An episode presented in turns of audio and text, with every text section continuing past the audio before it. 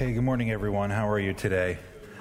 Good. It's nice to see most of your partial faces today. Um, that was a joke, by the way if you understand. Now, anyway, in all seriousness, just as a reminder, first off, if you're here, first off, thanks for joining us this morning. Uh, thanks for coming this morning and uh, wearing face coverings on your way in, for wearing face coverings during the worship time. Um, if, uh, if you're not comfortable wearing them during the time of the message, as we announced last week and on our video this week on social media, you can either take it down or you can remove it during the time of the message, just so that you have a little bit of breathing time, a little bit more comfortable uh, opportunity just to feel a little bit more back to normal. Um, but thank you so much for honoring that. I just want to say, first off, um, I said it during our huddle this morning, and I want to say it again. Uh, no one really wants to do this. I mean, I don't know anyone that wants to do it anyway. If, I, if they're there, I'm not sure I know who they are. Um, but what I want to say, in addition to that, is that um, by doing it, what we've done is we've opened the door to people at Bridge that call Bridge home to gather again as a church. I just want you to hear that. And I want you to know during this week, yes, we've had many conversations with different people about what they agree with and what they don't agree with. And that probably comes as no surprise to you because the culture around us right now, our world is very quick to tell people what they agree with and what they disagree with, right? It doesn't take long for us to understand that everyone has an opinion. But I will tell you some of the most significant conversations I've had this week have been the ones where people that have not been part of Bridge here on site for many months have reached out to me and said, Thank you for not forgetting about us. Thank you for being willing to inconvenience yourself, even if it means doing something that you're uncomfortable with for a few moments, so that we can come and be part of our church family again. So I just want to say to you, thank you, and I just want to encourage you with something. God does not overlook decisions where the church looks at the benefit of the church. Does that make sense? He doesn't overlook the things that we do for the sake of the bigger church. And I just want to say thank you, whether we agree or whether we don't. I will tell you, I had my little, um, my little face shield on this morning, and two things actually were beneficial of wearing the shield over a mask. One, I didn't feel like I needed a breath mint, okay, because the mask kind of reminds me that I really need to invest in better mouthwash. Um, eh, so the, so the, the shield was good for that. But you know, the second is like, and I don't even know why that's the case, but I was able to hear myself worship the Lord a little bit better than I do usually when I don't have anything on. And can I tell you, that song, man, Christ alone, that just wrecked me. I mean, that song was beautiful. Do you guys know? I mean, the world that we live in right now, everyone has an opinion about what should be done and what shouldn't be done. Everyone has a strategy for the sake of our country and for the sake of our families and the sake of our community, and everyone seems to know best. And, you know, if we're being honest, and I think we would all agree, not everyone has our best interests at heart with some of the things people are requiring other people to do, right? Does it make sense? But I think of that scripture, I think of that song. No power. Um, what's, what's, the, what's the verse? I just had it, and like, no power in hell, no scheme of man can ever pluck me from his hand. Think about that. Till he returns or calls me home, here in the power of Christ, I stand. We don't stand this morning because of ourselves. We don't stand this morning because of our abilities. We don't stand this morning because of our identity as an American. We don't stand because of our wealth or our financial experiences or background. We stand as a church because of who Jesus is. We stand in the confidence of what it means to be a follower of Christ. And in the midst of all this uncertainty that we deal with, and I'm so tired of the uncertainty. How many of you would give an amen for the uncertainty and the chaos? Aren't you crazy sick of it? I'm sick of it. But can I tell you, no power in hell, no scheme of man is ever going to pluck us from his hand. We walk in the confidence that comes from Jesus that comes from the Holy Spirit, and that's what the church is going to do. The church has never been threatened by the work of the enemy. Never. Because God knows, God's in control, and God is all powerful. Amen? If you have your Bibles, would you please turn to the book of Acts this morning? Man, I'm going to do what I can to get through this this morning. Um, some messages hit you harder than others, and uh, I guess God has a way of challenging you as you walk through messages, scripture. Someone told me years ago that the best message you'll ever preach is the one lived through the life of the preacher. And if we are not experiencing stuff that we are teaching, then perhaps we need to go back and ask the Holy Spirit to teach us before we speak it, or at least while we are speaking it. Um, this one has been very difficult for me over this past week, um, and you'll understand a little bit more as I talk through it. Um, last week, we talked about a, a, a church, uh, I'm sorry, we talked about seeing the church with 2020 vision. Uh, today is Seeing the Church with 2020 Vision Part 2. Very creative title. Uh, thank you very much.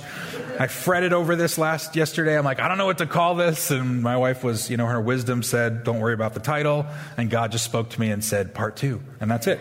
So that's what we did. So seeing the church with 2020 vision part two. And it makes sense. And let me explain to you why. If you were listening last week or you were here last week, we talked about what does it look like for us to view the church with perfect vision, 2020 vision.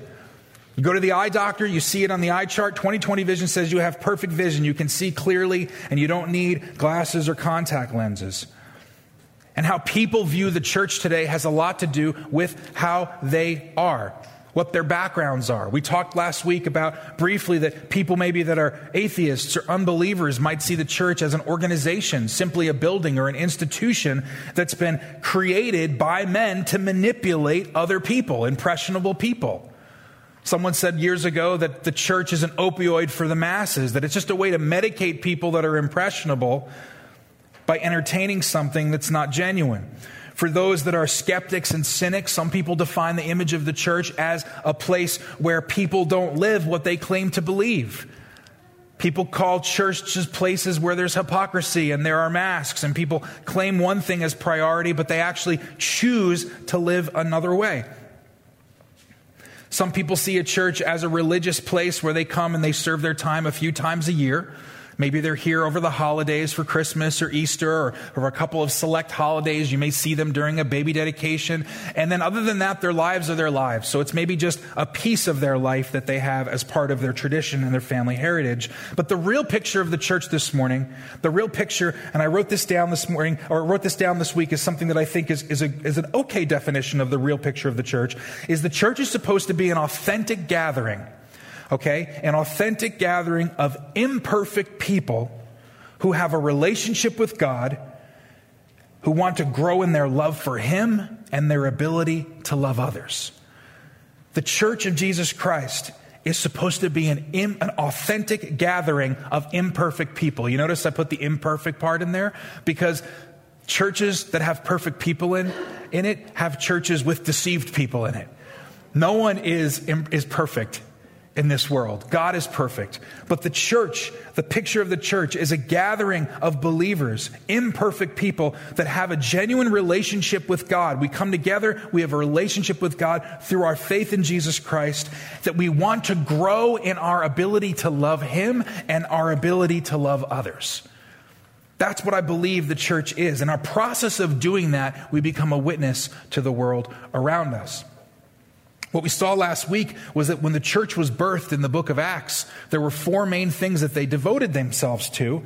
They devoted themselves to the apostles' teaching, which was the word of God, to fellowship, which was an intimate relationship with others, not just an anecdotal acquaintance relationship, but they really shared life together. That they broke bread together, meaning that the needs of each individual were met based on what others had, and they devoted themselves to prayer. And the result of their devotion to these four things was that they lived the gospel. The early church lived the gospel in what they said and what they did, and as a result, the church began to grow. You see in the book of Acts, thousands of people became followers of Jesus Christ. They accepted him as their Lord and Savior. He was their Messiah, and the church was on the move right out of the gate. Some of the most powerful examples of the church you see in the first few chapters of the book of Acts. We're going to turn to Acts chapter 4 this morning, and we're going to look beginning in verse 32, and we're going to continue this conversation about what the view of the church is. How do we see the church with 2020 vision? And the, the writer of Acts, Luke, does a really great job detailing a little bit more about what that devotion produced. In Acts chapter 4, verses 32 through 37, we see what I believe is one of the most beautiful pictures of the church in all of the Bible and it begins in verse 32. Luke writes, All the believers were one in heart and mind. No one claimed that any of their possessions was their own, but they shared everything they had. With great power, the apostles continued to testify to the resurrection of the Lord Jesus, and God's grace was so powerfully at work in them all that there were no needy persons among them. For from time to time, those who owned land or houses sold them. They brought the money from the sales and put it at the apostles' feet, and it was distributed to anyone who had need. Joseph, a Levite from Cyprus, whom the apostles called Barnabas, which means son of encouragement, sold a field. He owned and brought the money and put it at the apostles' feet. I really think this is one of the most beautiful pictures of the New Testament church that we can see.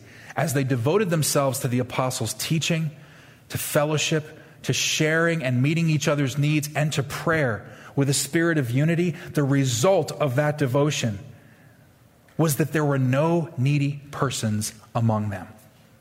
Think about that. No needy persons among them. This is what I think this is what's so incredible about this.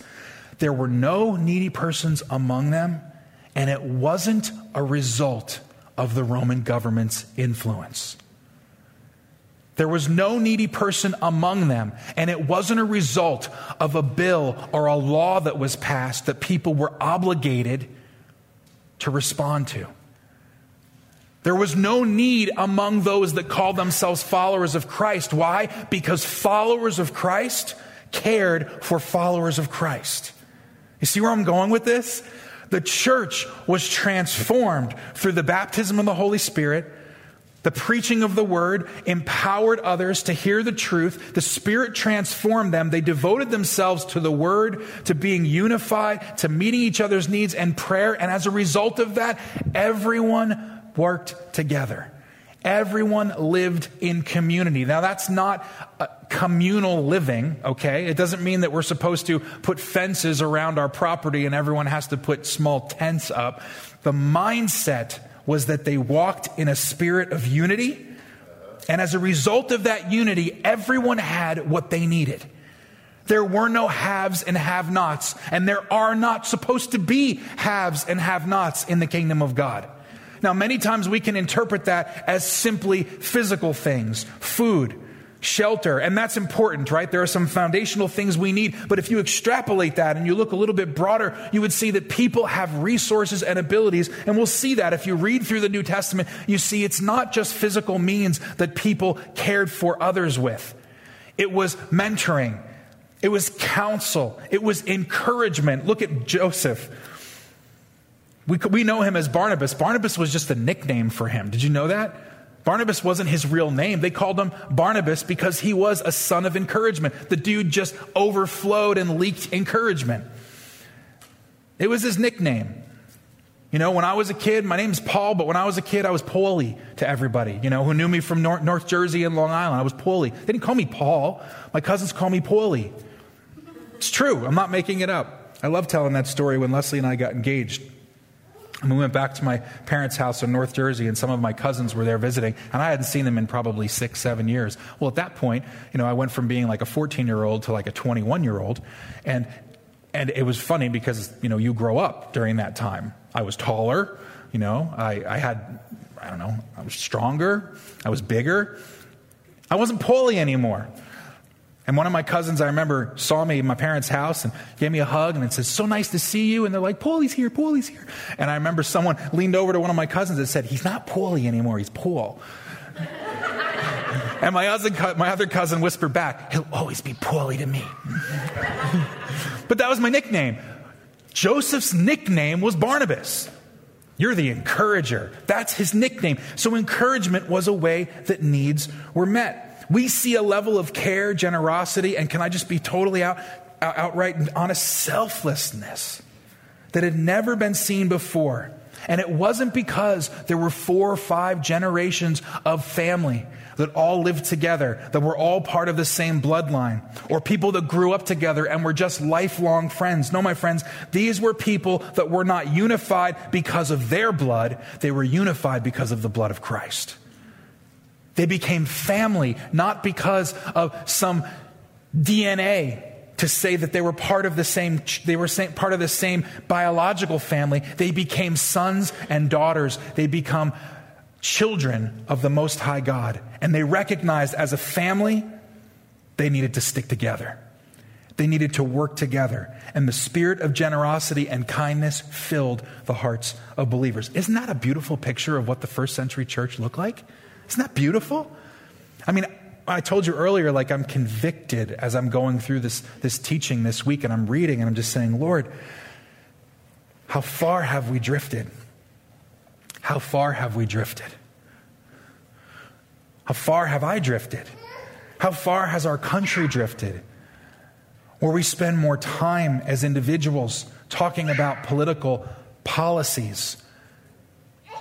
That people should be changing policies in this country for the sake of the better, of the good, which is not a bad thing to have those conversations. But what I'm, what I'm saying is, have we relegated our responsibility to care for others to the government? Or have we taken up that responsibility and are we making the change as opposed to allowing someone else to make the change for us? You know, sometimes I've heard people read scripture passages like this and they say, you know, um, people use these passages to talk about socialism. They talk about socialism and they say things like, you know, then the political party that's running on a socialist platform, then I'm going to vote for them because that's more in line with scripture. Can I tell you, socialism, communism, whatever those things, the isms that you're talking about, that is not what we see here. Okay? Socialism and communism say, what you have is mine. God tells the church when we walk in a spirit of unity, our attitude should be, what I have is yours. It's a big difference. You see the difference? Socialism and communism say, let us take from you because it doesn't belong to you, and we will give to others. And it absolves us of responsibility and places the responsibility to care for others on others. But through the work of the Holy Spirit, the church was transformed, and what they recognized that it wasn't what you have belongs to me, it's what I have belongs to you. I'm willing to share. I'm willing to give. I'm willing to be kind and generous and selfless. Why? So that no one was in need. Isn't that a beautiful picture of the first century church? So, what's changed?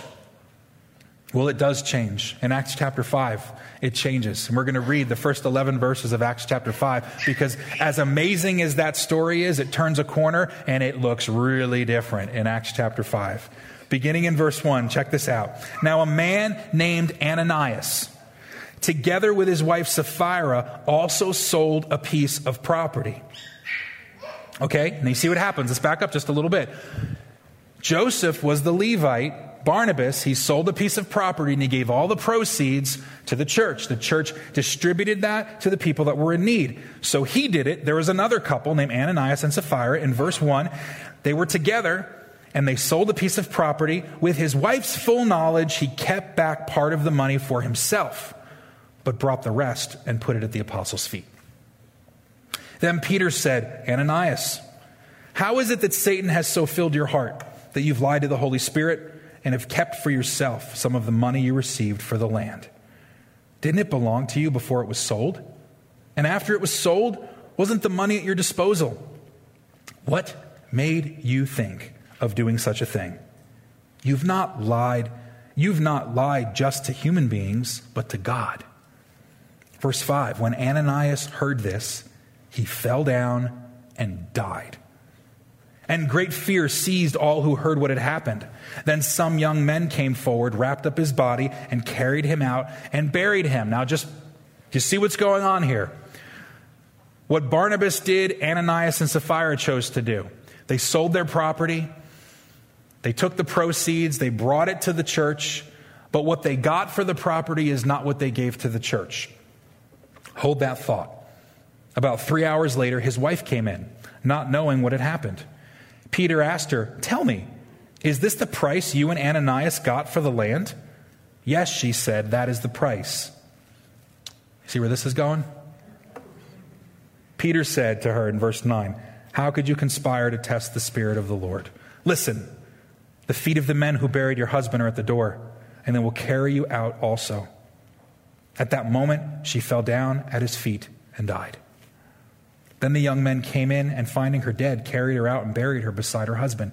Great fear seized the whole church and all who heard about these events. Now, I'll be honest, when I read scripture passages like this, and I know I'm not alone in this, these are the kinds of passages, these are the kinds of stories and the narratives where people can look at Christianity and say, Are you kidding me? They lied about not giving all of the property or all the proceeds of the property to the disciples or to the main apostles, and God killed them for lying? What kind of God would do that? Don't you think that seems a little bit harsh? Right? I mean, how many times have we told lies? How many times have I lied? I've lied more times than I can count. I'm not lying to you now, but I probably lied yesterday about something. I don't know, especially if a telemarketer called me. There's special grace for that, I guess. Why would God kill someone for lying? Doesn't that seem harsh? Doesn't that seem difficult for you to look at and say, this God that is full? And what do you hear about the Word of God and the character of God? He's a God of grace, He's a God of love, He's a God of kindness, right? He is a God of truth. He's a God of judgment, but he kills Ananias and Sapphira, who, by the way, are not unbelievers. They're believers. They're followers of the way of Jesus. They sold their property and they gave a large portion of it to the, to the, to the apostles for the sake of the broader community, but they held back a portion for their self.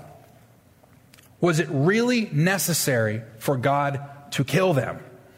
Let me just first say something before we take any steps and go any further. And Peter says about it, says this about it. They were not obligated to sell their property.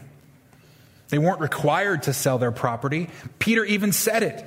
He said, This property was yours, basically, he said. Didn't the land belong to you before it was sold? And after it was sold, wasn't the money at your disposal? Why would you do such a thing? Peter's honing in on the fact not that they sold the property, but they were deceived and they deceived others.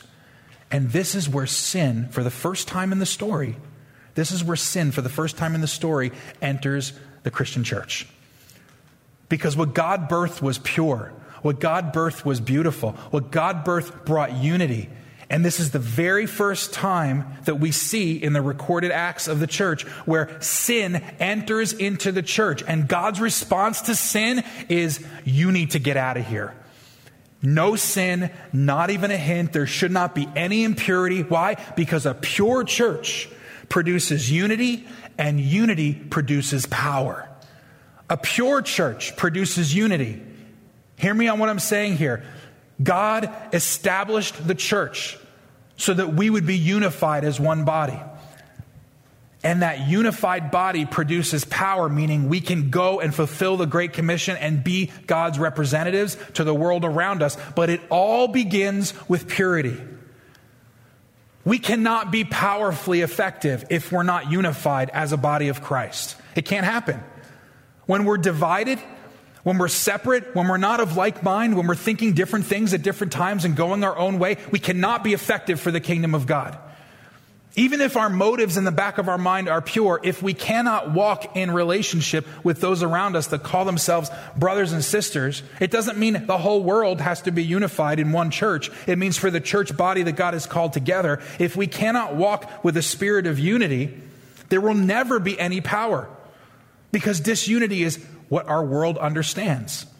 Divisiveness is what our world understands. There needs to be unity, and in the presence of unity, there is power. And we cannot have power and unity unless we have purity in the church. Because when we have purity in the church, we get closer to Jesus. And when we get closer to Jesus, we get closer to each other. Here, see how that works? You can try to maintain unity with people around you, but let's just be honest. It's hard sometimes to be unified with some of the people that we rub arms with or shoulders with, even in the church, because the church is a place where there is uniqueness. Everyone's different, personalities are different, right? People think differently, people act differently, people live differently. People wash their bodies differently. People do whatever you want to say differently. It can be difficult sometimes for us to walk in a spirit of unity, and we can try as hard as we want. But biblically, the answer to preserving unity and to producing unity is not for us to get closer to each other, it's for us to get closer to the cross. As I get closer to the cross, I will get closer to my brother and sisters in Christ. You know why? Because for me to get closer to the cross, I need to leave my preferences on the journey. For me to get closer to the cross, I need to leave my pride on the road. For me to get closer to the cross, I need to leave my preferences on the road and keep it all subject to the cross. So when I'm before Jesus in the cross, I say, I am a follower of you before I'm anything else. I need to love you before anything else. When we say things like, He is Lord, that song we sang this morning, He is Lord, that doesn't just mean He's in control of the world. He is Lord is supposed to be a declaration of what He is into our hearts. He is in control of our hearts. He has full permission to take me where I need to go, when I need to go, how I need to go. I took a ride the other day into a uh, city as I've been doing some car shopping for one of my kids, and a friend and I went into a, into a city in a town which doesn't have a good reputation of being a safe town. Um, but it looked like it could have been a good deal, so we were going to go. And um, doors were locked and everything was fine. And I'll tell you what, th- one thing. We went through this town and I remember at one point I said to my friend, I said, God would have to visit me in person in the middle of the night, sit down and have a piece of pizza with me to tell me to come and live in this place. That's what I said in the car. True story. That's what I said. God would have to visit me in the person and call me to do that for me to do that. And can I tell you, while I was saying those words, I felt the Spirit convict me and say, So, who, who is your life about? Is it about you? Or is it about me? Am I really Lord of your life? Now, in that moment, I wasn't saying God was saying, you know, thus saith the Lord, selleth your home and go move to this place. I wasn't hearing anything like that. I heard a conviction, though, in my heart to say, you're holding on to something that you don't have the right to hold on to, Paul. You can have a preference to not do that. But when God speaks to us, are our hands open? Are our wallets open? Are my calen- is my calendar open? All of those things have to be subject to God for us to be able to walk closer to Him. It's just like in a marriage. Usually, when people come over the years for marital counseling, they don't come to the table because the counseling situation is hey, can you just help me understand how to die to me better? I don't think anyone's ever come to me saying, Can you help me learn how to die to myself better for my spouse? Some of you are probably thinking, You got that right. Most people don't talk like that. Most people, when they talk about marriage issues or marriage struggles, usually what they come to the table with is, My needs are not being met. And I'm not disagreeing with that. I'm not saying that that isn't legitimate because we each have a responsibility to meet each, meet each other's needs. And I know that I have failed at that at many times across my own marriage to not be aware of things and should prioritize things differently. My point in saying this is that people don't usually come to the table to find ways to die to themselves. But what I tell them is the same thing that I've been challenged with is that if I want my marital relationship to be more unified, I don't try to get closer to my spouse, I need to get closer to the cross. Because if I'm on this side of the stage and she's on that side of the stage. I can try to get to her, but there's going to be boundaries and barriers on the way. But if we both walk towards the cross, it will get closer and closer to each other. The unity comes because Jesus is the one that's doing it, not us. You with me? This is so important. It doesn't matter if it's a if it's a marriage situation, if it's a relationship with your children, if it's with a family member or a friend. Unity comes by purity. Where there's purity, there's unity. And where there's unity, there's power. In Acts chapter 4, verse 32, we see that illustrated. Before all of the things happened, before all of the things Luke wrote about actually happened, he began in verse 32 saying, All the believers were one in heart and mind. Think about that. All of the believers were one in heart and one in mind. What he's saying is they were one in heart. Okay, and one in heart is referring to the thoughts and the knowledge of each individual. It's more of the physical part of the individual, their thoughts and their, and their physical attributes. They were one in heart physically, but they were one in mind as well, spiritually. So it wasn't just we love Jesus, but we're doing our own stuff. It means no, physically, what we're doing and our motivation is the same, but we're also unified because we know that we're brothers and sisters. We know that we're part of the family of God. So all of their person was unified together. And because they were unified, God used them to do supernatural things. It was their unity that produced the power to live radically different. And that's what we see all across Scripture, Old Testament and New Testament alike. Where there is unity, there is God's blessing. Where there is unity, there is power. Where there is unity, there is chaos in the demonic realm. Think about that. Where there is unity, there is power. Where there's unity, there's blessing. And where there's unity, there is chaos in the demonic realm. Satan experiences chaos when the church gathers in unity. And not just physically, in our minds. When we are like minded in the way that we live, in the way we talk, in the way that we honor God and we walk, when we get that right, if he has boots, he shakes in them. Satan is deathly afraid of unity in the body of Christ. In Psalm 133, verse 1, the psalmist says, How good and pleasant is it for brothers and sisters to walk in unity? How good and pleasant is it for brothers and sisters to walk in unity? And then he says, It's like precious oil poured on the head, running down on the beard, running down on Aaron's beard, down upon the collar of his robes. Now, that's not an image that I find encouraging and comforting. I don't want anyone dumping oil all over me. But in that context, okay, in that context, you would have a guest come to your home or someone that you knew in that context of Israel during that time, and you would pour oil on their head or their beard. It was a dry, dirty place. And it was a comfort to them. It brought peace to them. It brought honor to the individual. And oils were also used for healing purposes. It brought all of those things. And what the, the psalmist is saying is when brothers and sisters walk in unity, they will experience peace, they will experience hope. They will experience comfort. They will experience healing. If we want to experience those things as the church, we need to walk in unity. And if we want to walk in unity, we need to walk in purity. If you look in the New Testament, the Apostle Paul says in Ephesians chapter 4, in Ephesians chapter 4, he, he talks about the idea of being a prisoner for the Lord. And he says, You know, I urge you to live a life that's worthy of the calling that you've received. He says in the beginning of chapter 4, he says, I want you to be completely humble. I want you to be patient and all of those things uh, as you bear in love with one another. And then in verse 3, he says this Make every effort to keep the unity of the Spirit through the bond of peace. Make every effort to keep the unity of the Spirit through the bond of peace. And then look what he says in verse 4 there is one body, there is one Spirit just as you were called to one hope when you were called one Lord, one faith, one baptism, one God and Father of all, who is over all and through all and in all. What is he saying? There is one. And if you go and you look at the Greek word that he uses there, you know what it means? It means what? One. It means one. Isn't that cool? Like he actually said it in English and translated, and one means one. It doesn't mean two. It doesn't mean three.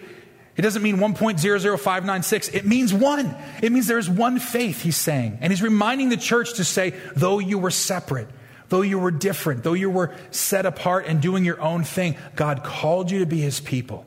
God called you to walk with a spirit of unity. And by walking in a spirit of unity, you get there through the bond of peace. And as we walk in peace, we walk in unity. Why? Because God is all about unity. Even the Trinity, there's one God in three persons. The Father loves the Son, and the Son submits to the Father. And the Spirit is our counselor, and He's the one that created all things in Genesis. There is a diversity in the Godhead, but there is a unity in the Godhead. And it's a beautiful story and it's a beautiful image that we see. Unity is the greatest power Christians have over spiritual darkness. Some people can say it's prayer, some people could say it's reading the word. I don't disagree that those things are super powerful, but can I tell you, when we pray the way God wants us to pray, when we walk the way God wants us to walk through prayer, it transforms us and unifies us. It changes our identity. And that's the whole point why the enemy doesn't like it. Because when unity transforms us, we have a new identity. We don't look at others and say, well, they're just another person. We look at others and say, they are a brother and a sister in the Lord. They're a follower of Christ. And what they experience and what they wrestle with is something that I have to wrestle with. I need to experience. And when one part of the body hurts, the entire body hurts. People should feel that. And I, I think in preparation for this week, as I was thinking about one of the dangers that we have in our country and our culture, is that we have become so individualistic.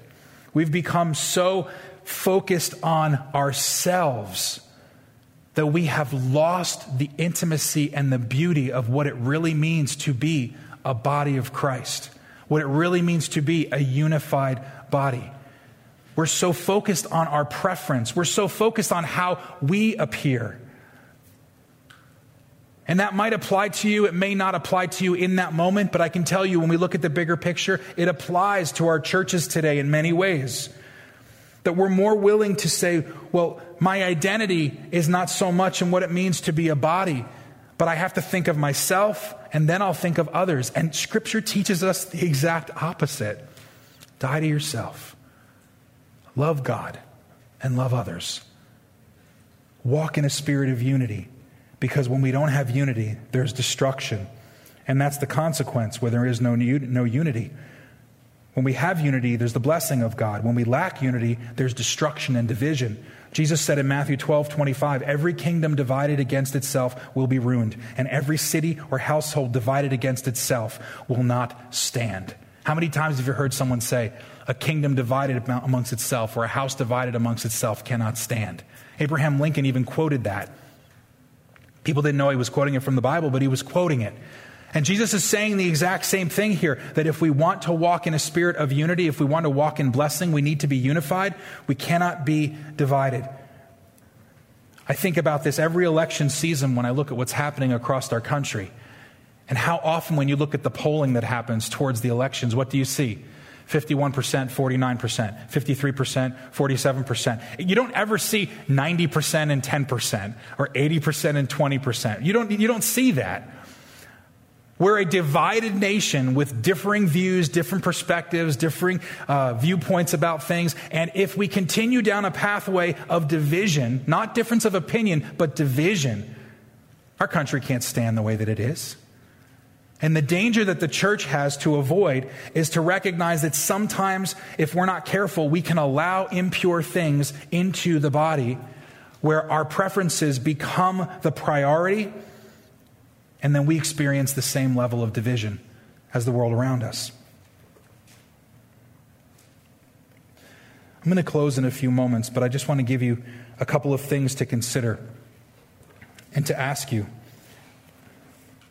Our worship team is going to come and we're going to close in a song in just a few moments, but I want to remind you that Jesus is the one that builds the church. I want to remind you this morning that the Holy Spirit is the one who empowers believers to live as witnesses of Christ. But all of that requires unity to be effective.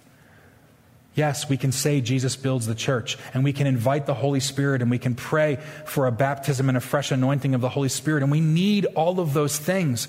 But if we don't walk in a spirit of unity as believers, none of those things will be effective. We need God, we need the Spirit, but we need to walk in a spirit of unity. So, how do we cultivate unity? Two things I want to show you briefly. How can I cultivate unity? Number one, and we see these both in Acts chapter 5, but the first one is don't give Satan a foothold. Don't give Satan a foothold. In verse 3 of Acts 5, Peter said to Ananias, How is it that Satan has so filled your heart? That you have lied to the Holy Spirit and have kept yourself some of the money you received for the land. Remember, Holding back a part of the money was not the sin because he wasn't obligated to give all of it. It was the deception. It was the appearance to look like he was like someone else, but he really was not being genuine. The disingenuineness of what he did really was the determining factor that resulted in the sin. I guess the word we would use is hypocrisy. He claimed one thing when he actually did something else, right? He was being a hypocrite. And hypocrisy in the church is a sin. But what's interesting about this is Peter says, How is it that Satan has so filled your heart? See, I'm not one to believe that Christians can be demons possessed. I think when the Spirit of God lives in us, the Spirit of God lives in us, and demonic presences can't, in, in, can't inhabit our hearts. But we can be influenced by, by Satan, we can be oppressed by the demonic realm. But sometime during Ananias' journey, he opened a door. He opened a door and he allowed the enemy in and planted a seed in his heart. And that seed began to grow. And it grew into something that wasn't of God, it was of man. It became about him and not about the church. It became about selfishness and not about selflessness. But somehow in his world, he opened the door. And my challenge to you this morning is to evaluate your own selves. Evaluate who you are and what you do in your life. Evaluate the areas of your life and ask yourself the question Am I giving Satan a foothold anywhere in my life? Have I cracked open a door that he wants to walk through? Let's be mindful of the fact and reminded of the fact that the scriptures don't say that Satan is a little red dude with pointy ears and a pointy tail and a little pitchfork right? I mean, if that's the way Satan walked around to tempt you, I mean, you'd run the other way, wouldn't you? When I was a kid and I saw images of the devil like that, it scared me. No, the Bible doesn't say that he runs around looking to scare you. The scripture says that he wanders around and he masquerades as an angel of light. What he shows you is beautiful. What he shows you is enticing. What he shows you speaks to your flesh, not to your spirit. What he doesn't show you is the consequence to choosing that versus others, other things, the godly things. Don't give Satan a foothold. The second thing I want to talk about briefly and how we can cultivate this unity as the church is to respect and worship God. We have to respect and worship God. In verse 11, Luke writes that great fear seized the whole church and all who heard about these events. And he uses the word fear, and fear isn't being used to talk about being frightened in the way that we would understand fear, a paralysis where you are afraid. The fear he's talking about is about reverence, it's about being in awe, it's about recognizing the position that he is and changing your behavior and your life so that you can sit under that, that authority.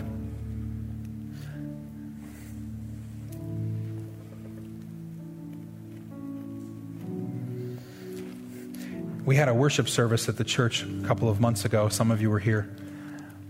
And I remember as I was walking around the back, and I didn't stay up front where the, where the worship team was, I was around the back.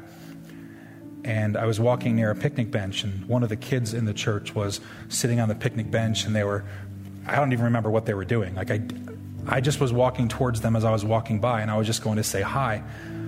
And as I was getting closer, they weren't paying attention until I got close enough that they saw me, and their body language changed visibly from whatever they were doing to. I was like, what, what was that about? And I just said, hi, you know, good to see you. And I talked with one of their parents afterwards, and they said, oh, yeah, because, you know, you were walking and they were doing something they shouldn't have done. And I said, here comes Pastor Paul, look out. And I said, no, no, no, don't do that, do that. You know, I wasn't coming by to slap their wrists. But can I tell you, as silly as that sounds, you know, a child looks an adult, and when the adult walks by, their behavior changes. And it's not because the individual may be abusive, it's because the individual has an authority or there's a reverence to that individual because of who they are. And the child recognizes that. Are you with me? You hear what I'm saying?